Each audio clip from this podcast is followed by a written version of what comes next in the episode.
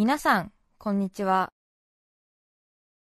安住紳一郎の日曜天国、アシスタントディレクターの亀山真帆です。日天のラジオクラウド、今日は638回目です。日曜朝10時からの本放送と合わせて、ぜひお楽しみください。それでは、3月22日放送分、安住紳一郎の日曜天国。今日はオープニングとメッセージコーナーをお聞きください。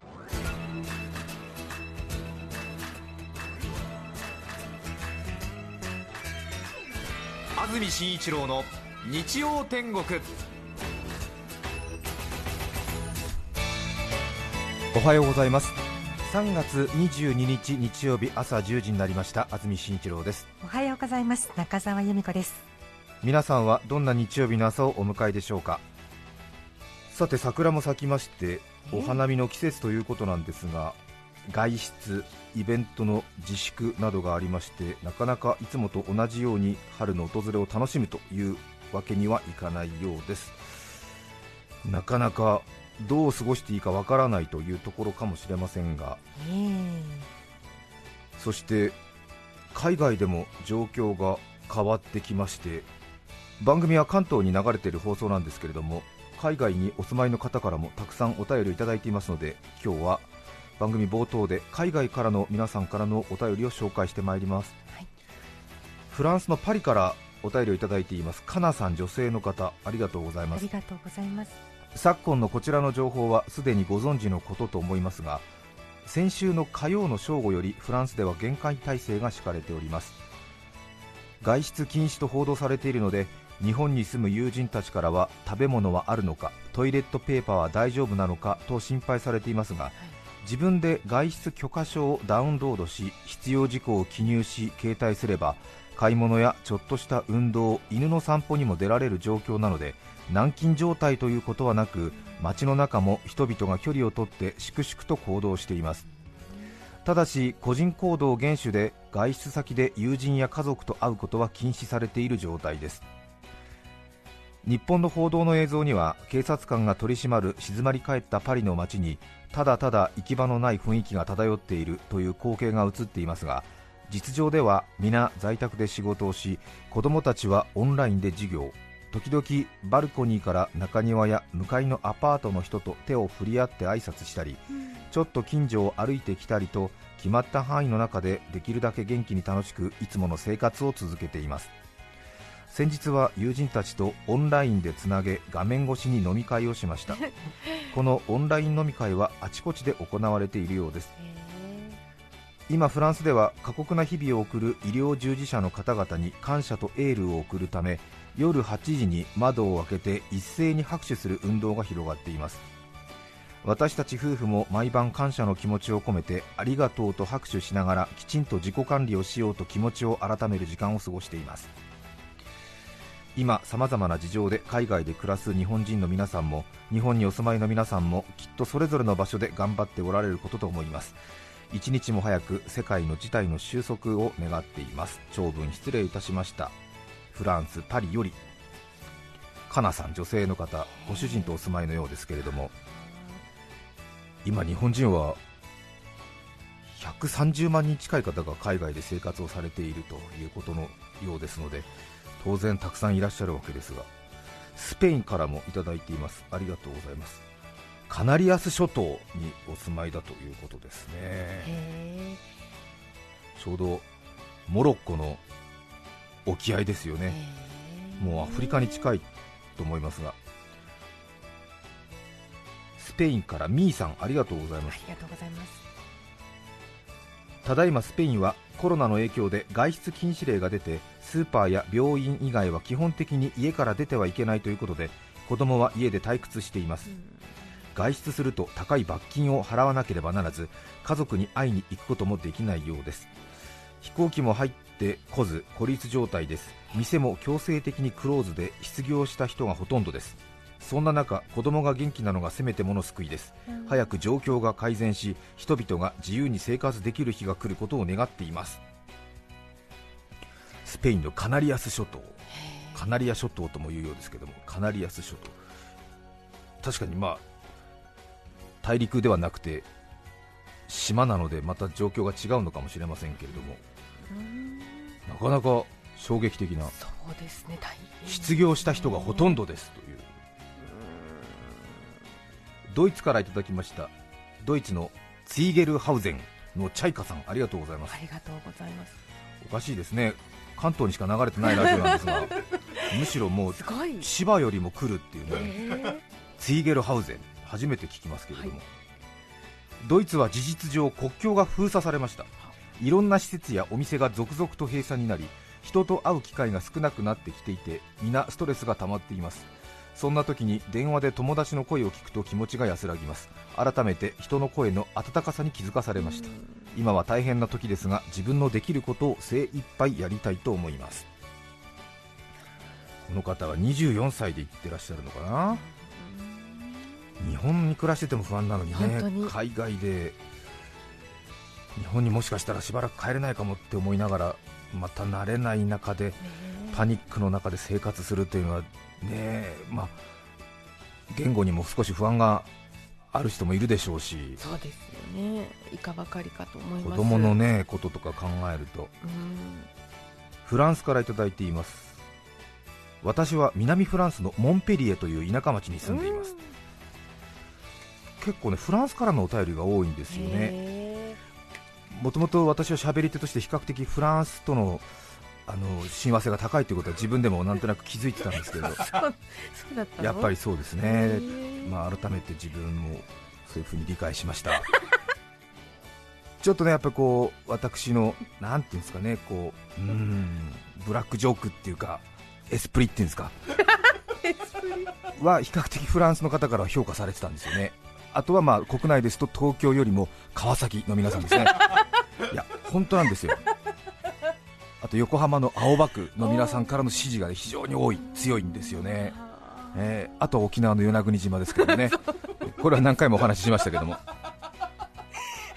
いややっぱりその地域によっての好き嫌いっていうのはありますよね、あ私はどちらかというとフランス、ヨーロッパでいうとフランスの皆さんからの支持が熱いですね、自分で言うのもなんですけども、これは事実なんてお伝えしますけど、先日も1ヶ月半くらい前もフランスのパリで撮影した時もですねねえ。フランスに在住のコーディネーターの皆さん方からやはり日本からは何人ものキャスターやアナウンサーが取材に来るけれどもやはり安住氏は違うって言ってやっぱりもう、ええ。ああそうですそうですね ブラボーでしたやっぱりね。ああそうもうええ。セボンセボンで。へえ。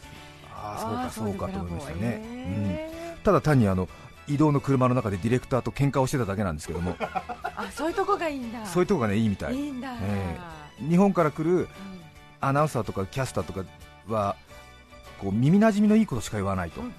でフランスのキャスターなんかは必ずもう画面上で怒ってるとか言ってて。で日本から来るタレントさんなんかはこう楽しい感じで取材ばっかりされてて。はで安住氏は車の中では常に喧嘩をしてるって言って そのスタイルが私たちにはたまらないねなんて言って。すっごい腑に落ちましたそうですね。はい。うん。はあなんかすごくノーと言える感じが素晴らしいですね なんて言われて。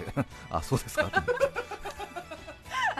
俺そんなこと言ってたかなと思ったらただ純粋にその車の中でね。こうスタッフとギャーギャー言ってたのがねいつも通りやってたみたいで評価されましたね、えー。話半分以下にして聞いてほしいんですけど。も あと与那国島の話はしましたもんね前ねこの話もします？お願いしまあそうですか。しましょうかね。えーと与那国島と竹富島か。すうん。えー、と沖縄県ですけれども、えー与那国島とか竹富島はですねしばらくテレビの放送が NHK しか入らない時代がずっと続いてたんですよね、はい。やはり離れてますからね、電波の状況が。それでいわゆる民放という民間放送が受信できるようになったのが99年だか2001年くらいなんでまだ15年ぐらいしか経ってない。もう20年経ってますか。なので民放の歴史が浅いんですよね。で私が97年から仕事をし始めてましてえなんとなく他の地域だと私が1年生一番最初の仕事の取っかかりのところを見てる人たちが多かったりするのであ安住という喋り手は大体こういう人だっていうことを最初から理解してますもんねそうすると当然等身大の評価になるんですがその沖縄の離島の皆さん方は2001年とか2002年くらいから見始めてますから私がもうすでに中堅として出始めてたんですよね、で比較的自分のレギュラー番組とかをしっかり持ち始めてる頃の途中から見てるものですから島の人たちからしてみるとこの人はテレビの歴史の最初からいた人みたいな。だから黒柳徹子さんとかと大橋巨泉さんなんかと一緒にスタートライン上に私を見てるわけですよねで司会者みたいなことをしてるからあこの人はもう最初からテレビにいた人だっていう風な認識をお子さんから年配の方まで思ってるわけですよね。なので竹富島とか与那国島に行きますと私が結構あれなんですよね。あの黒柳徹子さんばりのそのベテラン感として扱ってくれるわけですね。あららららら安住先生！沖縄までロケに来て大御所なのにって言ってみんながポカンとするわけ。なんか最初からかわれてるのかなと思うのね。でもね本当にいやーずっと見てたから小さい時からって70のおじいちゃんまで言うから、うん。違うんだよ。70歳のおじいちゃんは見てないんだけどでもそういう感覚になるのね。そう、うん、悪くない、ものすごく悪くない。ものすごくいい。歓待される話の途中になってますけども。南フランスのモンペリエという田舎町に住んでいる幸いフランスは農業大国なのでスーパーから物がなくなるということはなくまた軽い運動も許可されているので南仏の青い空の下ジョギングをしたり散歩をする人たちがちらほら見受けられ意外と快適に暮らしています。また毎日夜8時になると人々が窓から医療従事者やこの状況でも変わらずに働いてくれているゴミ収集の方などに対し拍手を送っています。フランスらしい素敵な対応に心和むひとときです。まだまだ始まったばかりの外出禁止や予断を許さない状況ではありますがこのように和やかに暮らしています。そうね。やっぱり8時にさそうれてるんですですね。ねちょっとねでもねこういう時でも何かそういう一瞬心を解放するイベントがあるとということかもしれませんね。フランスのニースからもやはり来てますね。ムッシュムラムラさん 虫村村さん。そしてスペインからです。ありがとうございます。ありがとうございますそれからヨーロッパもう一通来てますね。ベルギーのブリュッセルから来てます。ありがとうございます。みんな海外で頑張ってるね。すごいね。ベルギーのブリュッセルからいただきました。ありがとうございます。海外にお住まいの皆さんからいただいたお便りを紹介しました。少し長くなりましたけどもなんとなく世界の状況が分かったのではないでしょうか。ねえ。テレワークうんが私が勤めてる会社でも進みましてはい。会社に出勤することなくええ。ビデオ会議とかで家にいながら仕事をするということで先週初めてビデオ会議というのを自宅から参加しましたけれども慣れないものでいろいろ大変ですね。皆さんはビデオ会議とかは今回取り組まれましたでしょうかね。いろいろそれぞれソフトの仕組みによっても違うみたいですけど私たちが導入している遠隔ビデオ会議システムちょうど8人くらいの会議でしたけれども。前もね私が家の背景がダサいものだと人間が下に見られる可能性があるからまずそこの後ろだけを掃除したっていうふうにしましたけれど、ね。きちんとその決められたインテリジェンスが感じられるような自宅の唯一の本棚の前で 参加しましたけど。その会議に呼ばれると時間になると当然そこにこうログインするような感じになるんですがちょっとね早めに行くとねログインした状態で待ち続けなきゃいけないんですね、それがね何もすることなくパソコンとかスマートフォンのカメラに向かって自分がずっと待ってるだけでそして会議画面になるとそのテレビのワイプみたいな感じでそれぞれ参加している人の8人が小さな小窓に顔がパンパンパンパンパンって出てくるんですよね。だからなんか1人目の入室になっちゃうとずっとねこうね自分しか映ってないその会議空間みたいなところでこう待ってなきゃいけないんですよね。それで入ってきた次の人がねいるとその人ともなんかちょっと話しなきゃいけないじゃない。ああそういう感じなんですね、そうね。ああ本当に会議室にいる、そうですそうですそうです。先に着いたみたいな先に着いたみたいな感じ。ですねううん。んなんかそれもちょっと気まずいんですよね。ああそうですか、うん、だからちょっと一回出てみたりとかね、いやだって誰もまだ来てなかったりするわけだから、ね。延々と一人で自分の顔をずっと画面で見て、なんか、うん、首を右にかしげると、あ右にかしがあったなみたいな、なんかそんな感じで、うん、みたいな、そうですよね。ん。やっぱり私の懸念してた通り、大体誰か話してると、その人の声は聞こえてるから、他のねその話を聞いている人の顔が気になったりとかしてやっぱりちょっとこうピューッとこうスワイプみたいなことしてこうちょっと拡大してあここにほくろあるんだみたいな感じでその行為は向こうの人には見られてないわけだから。そうなうん。のか、まあ、多分あ何か安住さん画面いじってるなっていうふうにしか思わないわけでしょ？どこいじってるかわからないもんね、うん、ニューとかやったりとかしたりしてへえーなんて思ったりとかしていやでもそうなりますよ。とか相手の住んでる人の家のえそうなんだみたいな。あ放送局というなんですか特質もあってやっぱりね。最終的にはもうみんな会議じゃなくてやっぱりその人の家の背景とかが気になっちゃって。むしろもうなんかそのそれぞれのオタク紹介みたいな。こう時間は後半になりましたよね、うん、あそうですか。もあれ田村君後ろに映ってるのはそれはな自転車なの？家の中に自転車入れてんの？みたいなとか、うん、そうなるよね、うん、高橋さんあれ？あれ？住んでるの一人なの？お姉さん？あそうだよね。お姉さんと一緒だよね。なんか荷物多いもんね。みたいな話になったりして。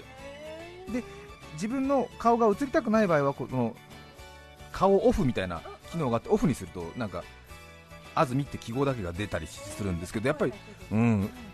でちょっとなんか違う作業とかしたりもするんだけど顔をオフにすると評判良くないね。あの 顔をオフにするとあれ？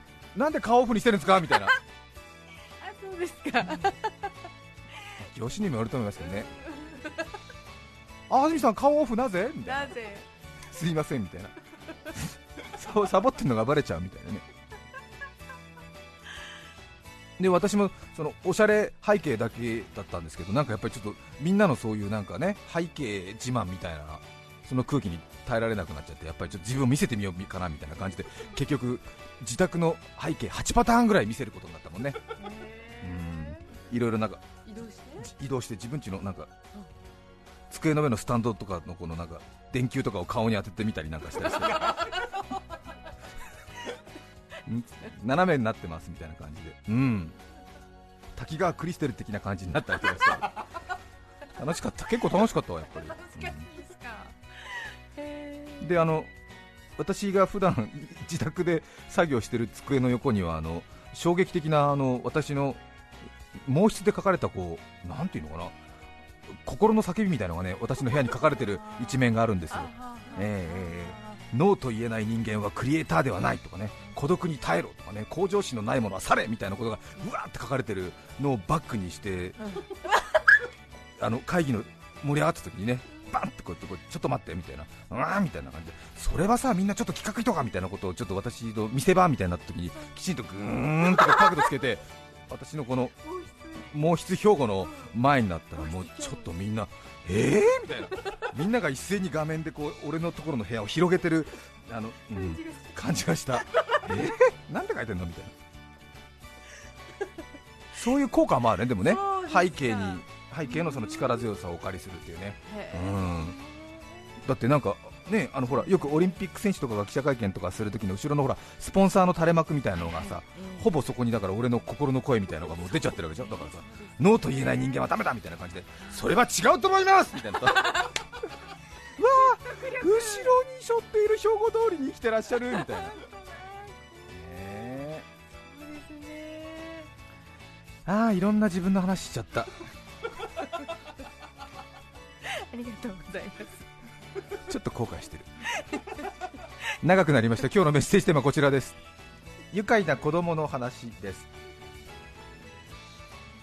渋谷区の照山もみじさん男性の方ありがとうございあます。りがとうございます。愉快な子供の話。保育園に通ううちの息子はごっこ遊びが大好きです。先日お店屋さんごっこをしている時いらっしゃいませ。心の弱い子に感謝して大サービスですと何度も言っていました 最初はなんで？なんで？心の弱い子に感謝するんだろう。最近の保育園はそうするように教えているのかな？区立の保育園だから。うん立派。ん？でも何か変かもとか思いつつ。そうね。みんな仲良くできたらいいわね。とか言いながら一緒にごっこ遊びをしていたのですがしばらくしてそれが心の弱い子にではなく日頃のご愛顧に感謝しての大サービスの間違いであることに気づきましたボキャブラ天国みたいね。と後で妻と大笑いでした。そうね。面白い。ね。日頃のご愛顧。うんうん。心の弱い子に感謝して大サービス。とても似てうるん。わあ面白い。なんか新しい教育が始まったのかなと思うよね。ね。ううん。ん、うん。みんなに喜んでもらえるようにみたいなことかな、ね。皆さんからのメッセージお待ちしています3月22日放送分安住紳一郎の日曜天国。オープニングとメッセージコーナーをお聞きいただきました。それでは今日はこの辺で失礼します。安住紳一郎の日曜天国。春の味覚ぼたもち草餅桜餅。お財布忘れて金持ち相手に太鼓持ち TBS ラジオ FM905 AM954 さて来週3月29日の安住紳一郎の日曜天国は特別番組放送のためお休みです。再来週4月5日のメッセージテーマは習い事の話。ゲストはシンガーソングライター朝倉さやさんです。それでは来週も日曜朝10時 TBS ラジオでお会いしましょう。さようなら。安住紳一郎の TBS ラジオクラウド。これはあくまで試供品。皆まで語れぬラジオクラウド。ぜひ本放送を聞きなされ。954905